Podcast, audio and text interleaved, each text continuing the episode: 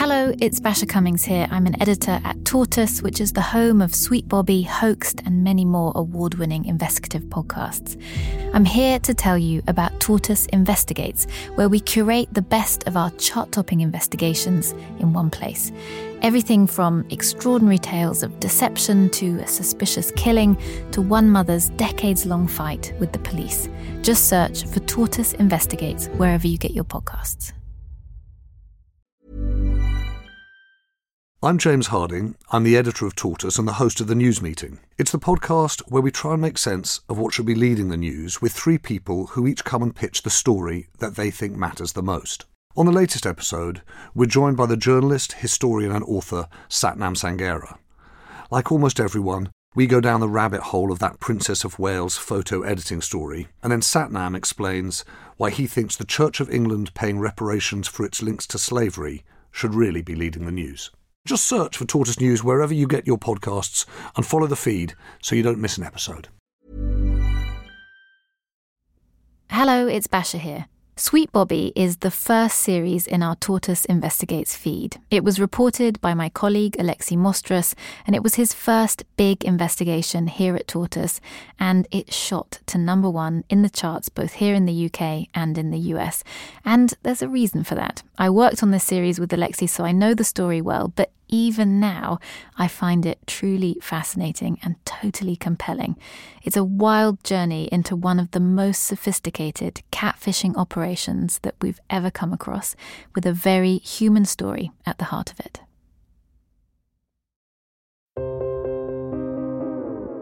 This statement is as best as I can remember, given that all the communication was constant and bombarding. This story, the one that you're about to hear, it's a love story. I meant it from the bottom of my heart. It's a screwed up, crazy kind of love story, filled with death, lies, and witness protection programs. But still, it's a love story. Until.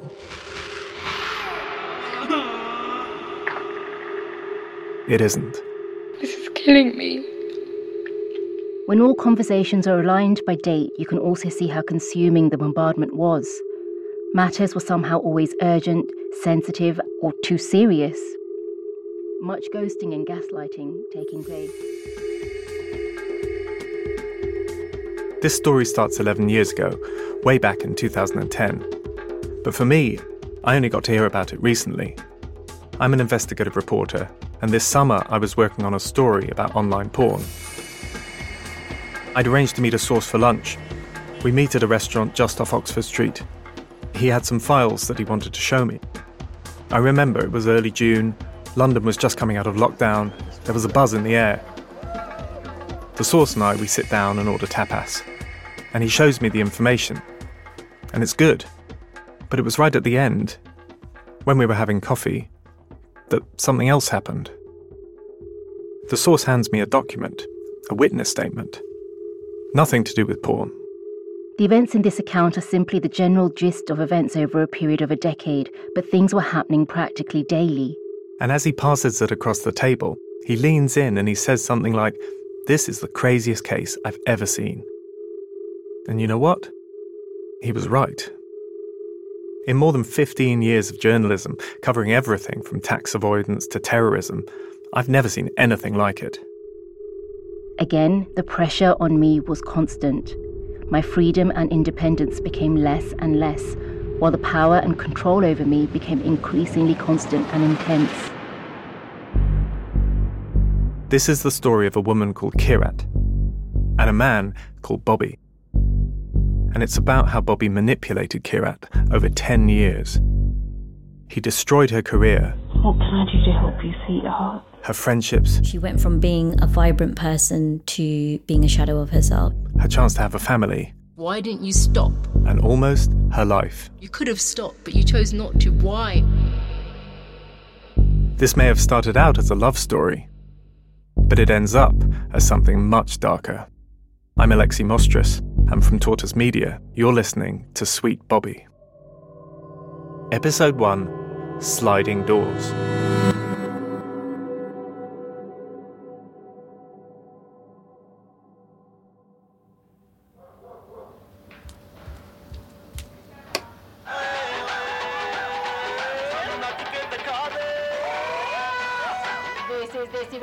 1602 AM and satellite channel 0169. is the Fungo Road Show with myself, Gil, keeping you company.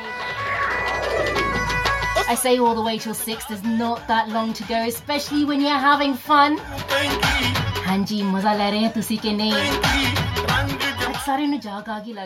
Kirat Assi, She's a presenter on her local community radio station, Desi Radio. Hello Desi Radio. She's on every Thursday from 2 to 6. Oh, it's a dad's birthday. What's his name? There's a lot going on, but as you can hear, Kirat is a total pro. Okay, I'll definitely get one on for him. Um, you might not get through. You might have to wait around on the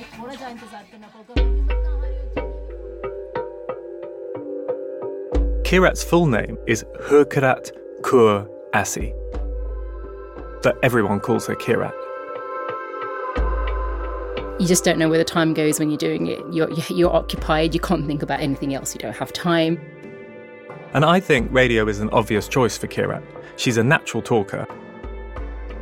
In fact, the first time I met her, our meeting lasted eight hours straight. It's just like madness. It's suddenly just done. I was like earlier. By 2010, Kirat had been on Desi Radio for a few years. She was 30 years old, and she had a busy life. I had so much going on. I'm not saying my life was all fun and games. There were difficult things, as anyone does have in their life. But yeah, I, you know, prospects. There were prospects, and and I was looking forward to it. There was so much to be explored. I could see my roadmap then, which is in stark contrast to now. Kirat and I were basically the same age. And I remember being 30, old enough to know what I wanted, but young enough not to care that much. And it was the same with her. She was happy with her job, thinking about starting a family, but having fun too. There used to be a regular night called Bombay Bronx. Um, it used to be once a month, and all of us would kind of get together. No matter where we were, what we were doing, we'd all end up there. You know, that was a standard. You go there, you chill out, have a laugh, know, come back four, five o'clock in the morning, still get up in the morning to go to the office at eight o'clock in the morning. that was a standard. Lots of nights like that. That's not to say that life was all plain sailing. It wasn't. Kirat's parents weren't getting along that well. An uncle she had been close to had become ill. And Kirat's main job, in events, that was quite stressful. But it wasn't anything she couldn't handle. And then, in November 2010, she gets a message on Facebook. Hey, Harkirat. Hope you're well. It's JJ's brother. Hope you got the message from Simran regarding a note that he had written. He'd always put in a good word for you. You got his better side. Looked up to you as a big sister, as he told us. Kind regards, Bobby. Kirat wasn't expecting it, but it wasn't totally random either. Kirat had a second cousin called Simran. She was about 17 at this point, more than a decade younger than Kirat. Simran was dating a guy called JJ, who was the same age, in his teens. In college, Simran and JJ broke up, and JJ reached out to Kirat for advice on Facebook, kind of treating her like a big sister, asking her how could he win Simran back.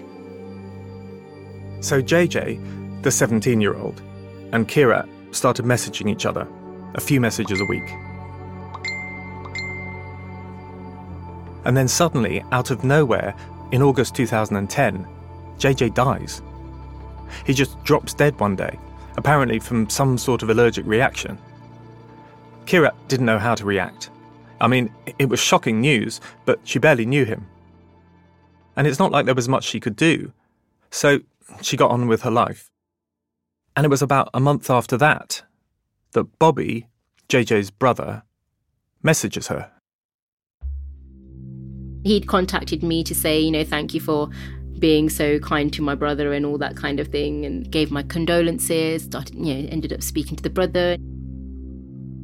Kirat hadn't met Bobby at this point, but she'd heard his name before.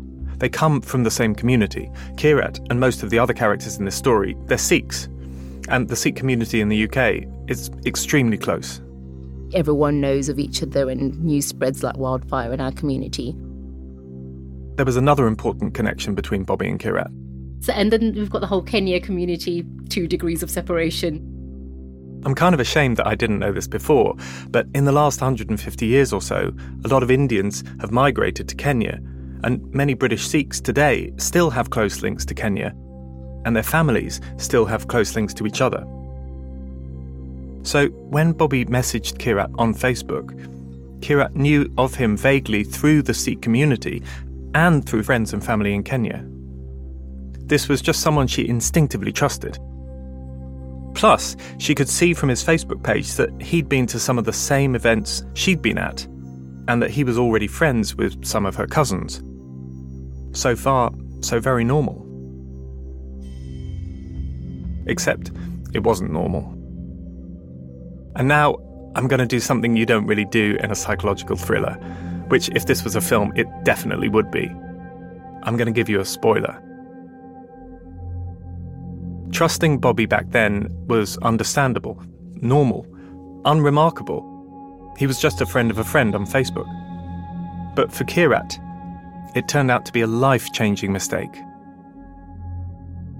You may have guessed already, but Bobby isn't who he says he is. Bobby was a character, one at the center of a sophisticated catfishing operation which means someone was pretending to be Bobby online, stealing his identity, and deliberately drawing Kirat into a web of lies. And every expert, lawyer, and criminologist I've shown this case to, well, it's blown their minds. Oh my god, where to start? What the hell has been going on? It's, it's truly remarkable. I'm going to tell you the whole story of how and why this happened. But for now, you need to know how it all started.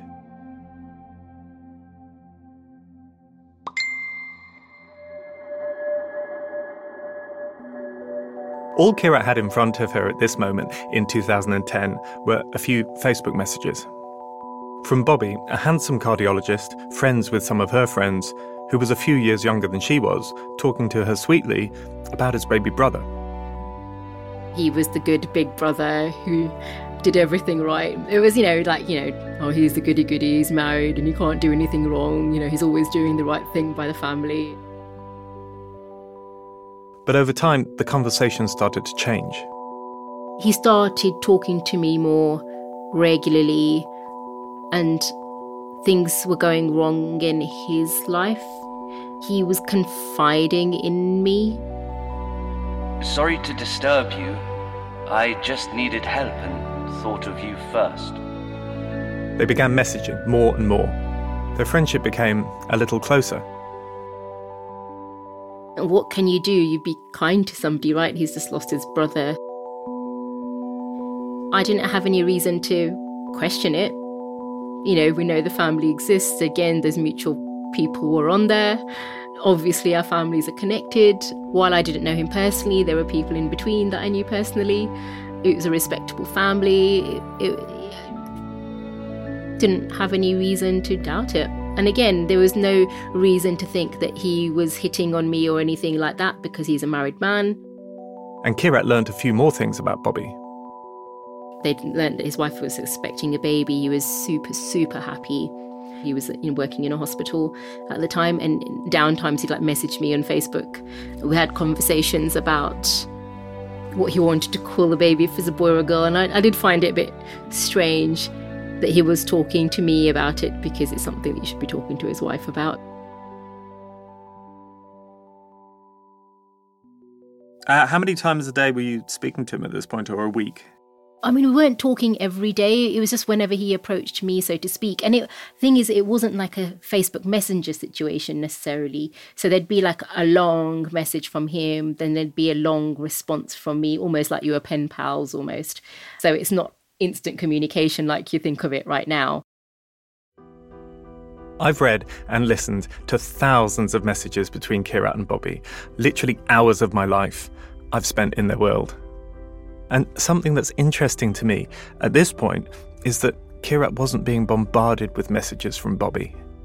Not at this early stage, at least. Bobby's approach was way more subtle than that.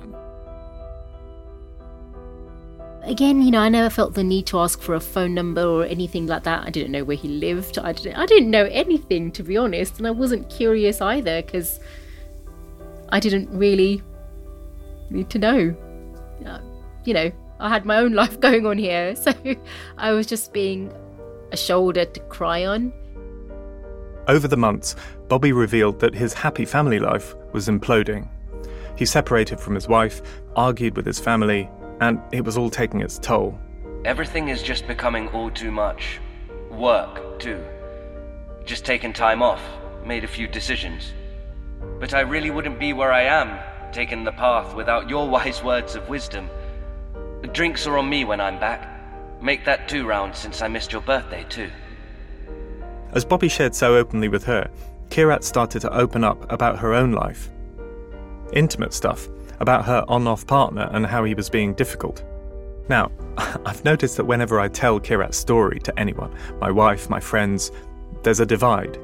Many people over the age of 40 struggle to see how she could become so close to someone she'd never met. But anyone younger, they get it. If you've grown up in an online world, it's obvious that online relationships can be as close as any other. Think about starting a conversation with a stranger in real life. You're working with really limited data. But if you chat to someone online, you've got a wealth of information at your fingertips their politics, their age, how they behave. And you can leverage that to become very close to someone very quickly. Which is cool, but it's open to manipulation too.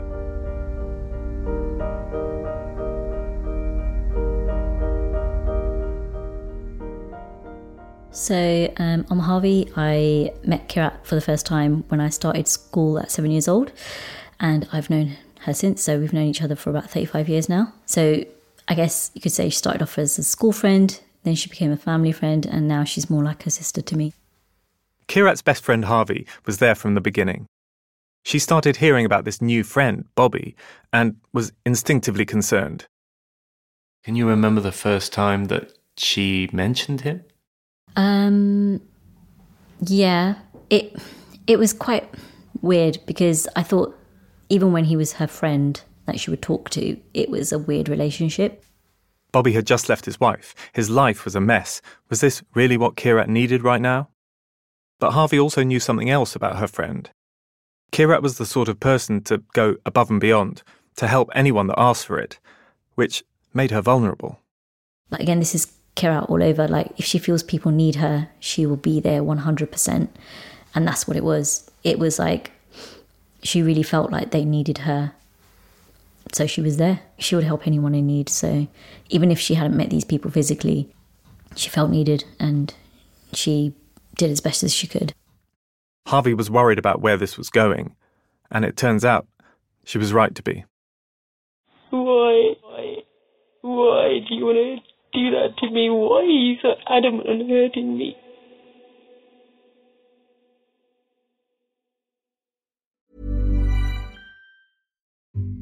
What comes to mind when you think of Amber Heard? A liar?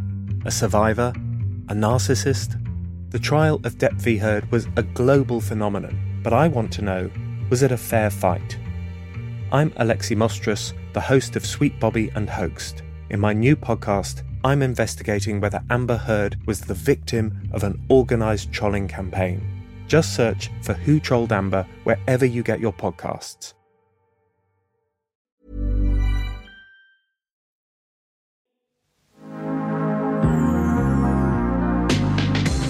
Have you ever wondered what might have been? You know the film Sliding Doors? Would things be different if you caught the train? It's a 1990s classic starring Gwyneth Paltrow. And it's a film about a single moment, really. What life would have been like if things had gone a little differently. I had just caught that train. I'd been home ages ago. The film opens with Helen, the main character, rushing to catch a train home. But she's a second too late. She misses it. That's version one. And then the film rewinds, and this time, in version two, Helen does make the train. So she's home just in time to catch her boyfriend cheating on her. The film is about how a split second can change everything. Obviously, real life doesn't work like that. Except for Kirat, it sort of did. Her sliding doors moment came in the spring of 2011, a moment when she brushed right up against the truth, but didn't quite grasp it hard enough. It was about five months after she started talking to Bobby on her best friend Harvey's hen night.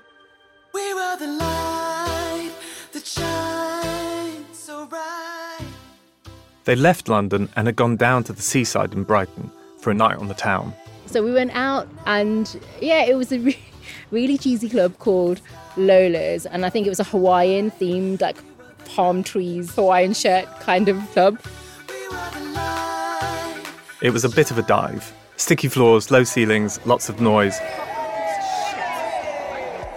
Still, the girls didn't care. They were there to have fun. And I think that was the idea. It was supposed to be a themed night, and everyone had a few, had a good laugh, sang along to all the songs. I'm usually the responsible one, so uh, there were a couple of others that didn't drink either, so we were the responsible crew looking after the very drunk crew. I can picture them in this club, dancing, drinking tequila shots. But then, this typical Brighton hen night takes an unexpected turn. Quite a sinister turn, given all that we know well into the night. I think it's probably about one one thirty, maybe. I remember speaking to the girls. I was think I think I was speaking to Harvey and one of the others, and suddenly figure walks past, and it's quite unusual. A guy in a turban stands out a mile. That's the whole point of wearing a turban, and it was Bobby. it was really Bobby, and I was like really shocked. I remember turning around to Harvey who was the hen and probably not in the best state of mind at that time, remember saying, Oh my God, Harvey, it's Bobby, I can't believe it. And with him was someone else, his friend. They were walking past and they went to raise part of the club. And I just went, I'm going to go and say hello. And I followed them. I was like, Bobby. And he answered. He was like, Yeah, hi, kind of thing. And then um, he wasn't necessarily friendly, but he wasn't unfriendly. He was just like, acknowledged me. And I was talking to him, and it was loud. It was club. People were a bit happy and leery, and it was just noisy. And I was trying to have a conversation with him. I was trying to explain to him, it's me, Kirat, Kirat. And he was just like looking at me like I was. reading. He was like, I don't know, I don't remember. And I was didn't want to embarrass him, and I thought maybe he's had a few too many to drink because he looked a bit kind of spaced out. He was quite serious, you know. He wasn't like panicked or anything. He was just like, I don't know.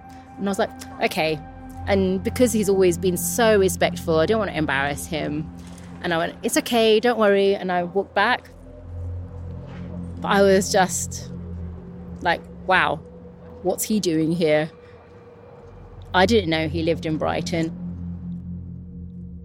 It was a mad coincidence, and it makes me feel a bit sick because I know what's coming, and I want to go back in time and shout at her, He isn't who you think he is.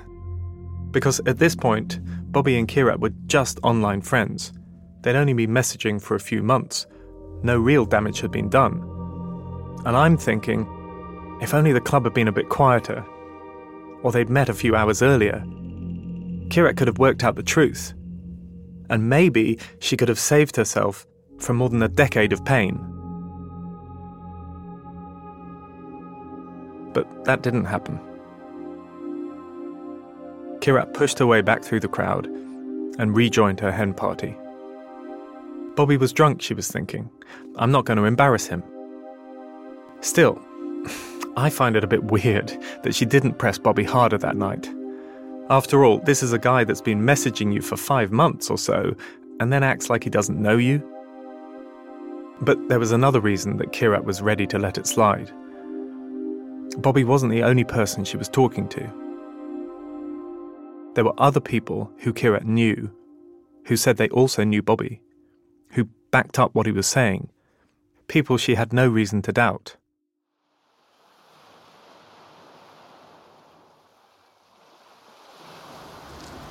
Thinking back on that night now,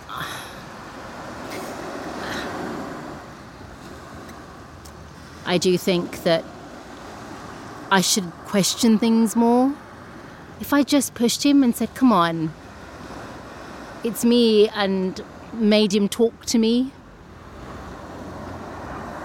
I might not have had to go through the last 10, 13 years that I have. It could have been so different. But what do you do at one o'clock in the morning in the middle of a club?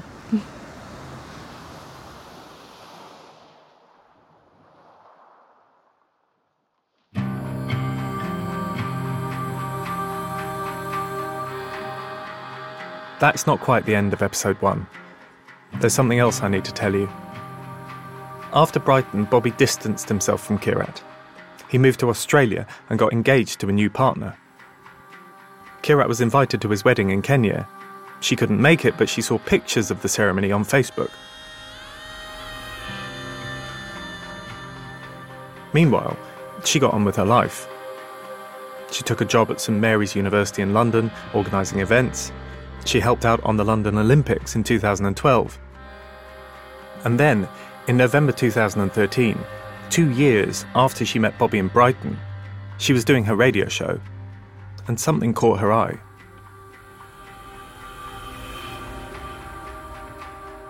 Because I used to take messages from callers on Facebook, I used to have all the screens open.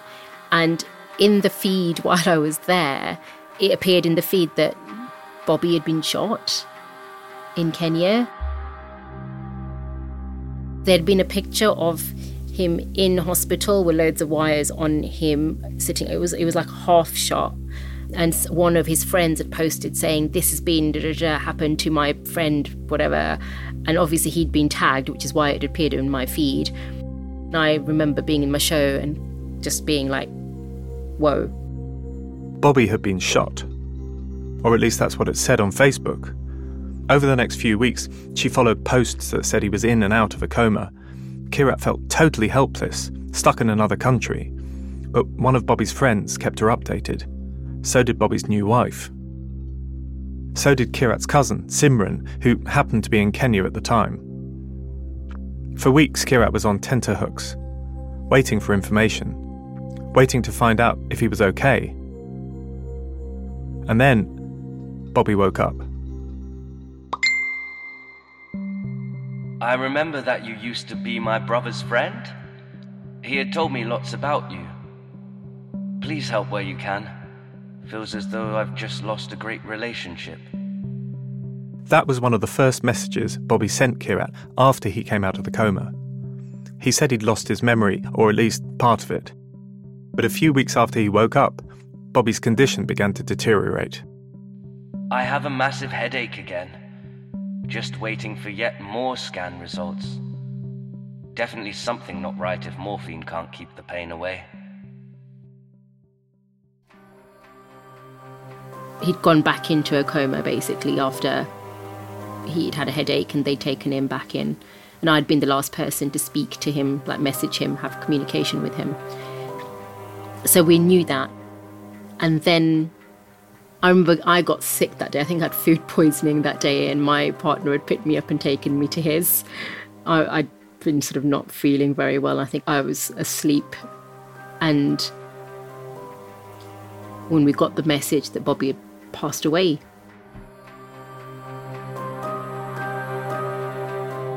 For Kirat, it was pretty devastating. But for me, I'm thinking this is really weird. If Bobby is at the centre of a catfishing operation, the character at the heart of it all, why did the person pulling the strings kill him off? Bobby was the main link into Kirat. Without Bobby, how would the catfish work? How did you get the message? On Messenger. Um, and it came, in a group as well. And the group had loads of people. Um, there were 39 of us in the group, so I didn't know lots of those people, or I know knew of them, some of them, the cousins. So you were you were added to, to a Facebook group with 39 yeah, there were 39 in. people in that group. I remember this conversation with Kirat, and not just because I was puzzled about Bobby's death. It was that number at the end. The Facebook group, which was set up for Bobby, had 39 people. All of them grieving and posting condolences, all with different accounts. If Bobby didn't exist, were all of these people being scammed too? Why would anyone try and deceive that many people? But then I caught myself. I was being naive, naive to the complexity of the deception. What if all of those people were fake too? It's quite feasible that a single person built this narrative um, in the same way that we look at, you know, legitimate fiction. People build wonderful, interleaved, you know, wonderful universes. My name's Dr. Chris Hand. I'm a senior lecturer in psychology at the University of Glasgow. I mean, when when I first came across this case, it was it was like an epic. You know, it was like something like War and Peace with this massive cast of characters. And what was compelling to me was how an individual would be able to create this world by drawing on reality. And I think these cases are so compelling because they often just pull in enough from what's happening in real world with real people to again just give it that flavour of authenticity. Over the next five episodes, I'm going to tell you the whole story. What I think is likely to be the most sophisticated catfishing scam ever perpetrated. But the story isn't finished. Even today, Kirat has no idea why this happened to her. So I'm going to try and get her some answers. I'm going to hunt for the person who did this to her and finally ask them the questions Kirat has been haunted by. I don't know yet where this will all end up, but it matters. There might be other victims.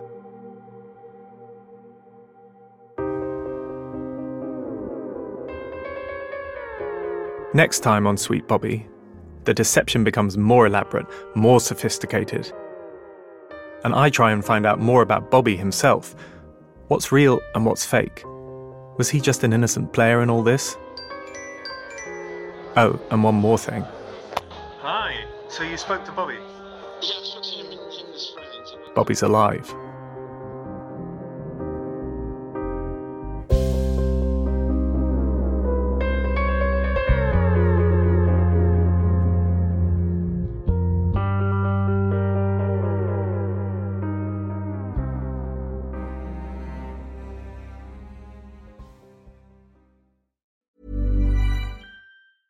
I'm James Harding. I'm the editor of Tortoise and the host of the news meeting. It's the podcast where we try and make sense of what should be leading the news with three people who each come and pitch the story that they think matters the most. On the latest episode, we're joined by the journalist, historian, and author Sathnam Sanghera. Like almost everyone, we go down the rabbit hole of that Princess of Wales photo editing story, and then Sathnam explains why he thinks the Church of England paying reparations for its links to slavery should really be leading the news. Just search for Tortoise News wherever you get your podcasts and follow the feed so you don't miss an episode.